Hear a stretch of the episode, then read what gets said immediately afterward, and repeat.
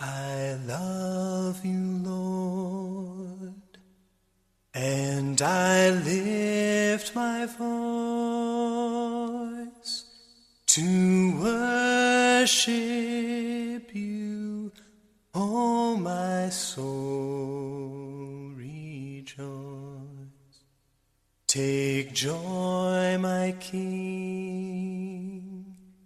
in what you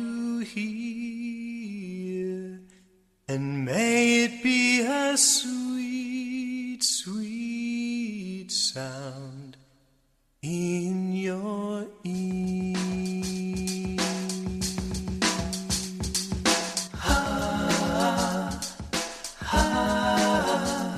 Welcome to Devotionals from Dad. This devotional is entitled, Why is Obedience So Hard?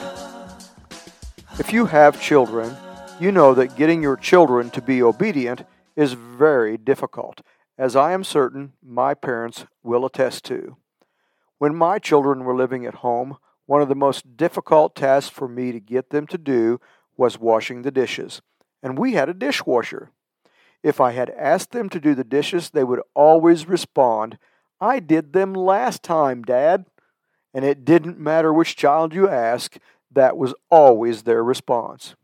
Another difficult task was getting them to clean their room. For some reason, they never thought their room needed to be cleaned, even when the bed was unmade and there were piles of dirty laundry all over the floor. If they would only listen to me, then life would be a lot simpler. However, even if they were obedient, they still had to complete that chore. To them, it seemed so hard. You would think being obedient would make the task ahead of you easier, right? But it doesn't seem to work that way. You can find the perfect example of how life can be difficult even when you're obedient in Matthew chapter 14. Jesus told the disciples to get in the boat and go to the other side of the Sea of Galilee. And they were obedient. They did as they were told. However, as they were on their way, a storm came, and they were battered by the waves. Matthew chapter 14, verses 24 through 27. Meanwhile, the boat was far out to sea when the wind came up against them, and they were battered by the waves. At about four o'clock in the morning, Jesus came toward them walking on the water. They were scared to death. A ghost, they cried, crying out in terror. But Jesus was quick to comfort them. Have courage, it's me, don't be afraid. Obedience is supposed to bring blessings, right?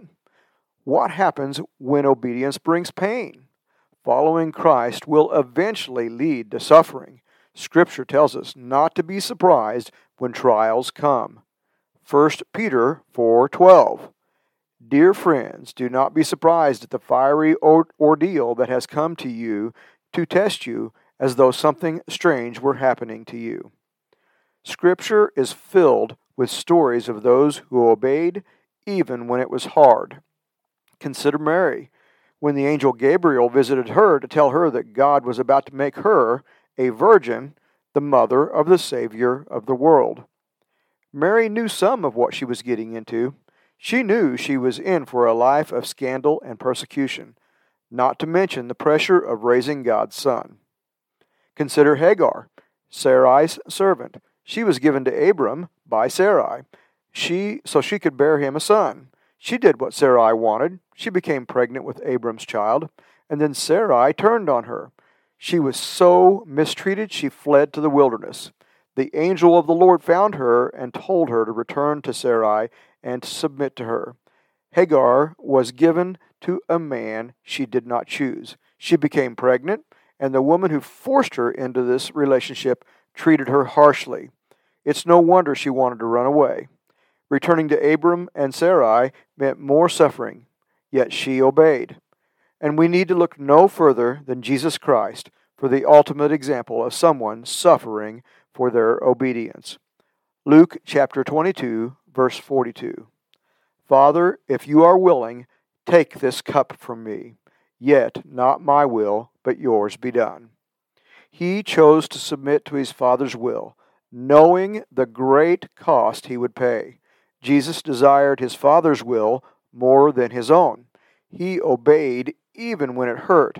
He gave his life so that we could have eternal life with him. Laying down our will is a death we must die every day, and death is painful. It's no wonder obedience is so hard. Take joy, my King, what you hear. May it be a sweet, sweet sound in your ear. It is my sincere hope that something in this devotional touched your heart. I hope that somehow you found some tidbit of wisdom that you can treasure in your heart.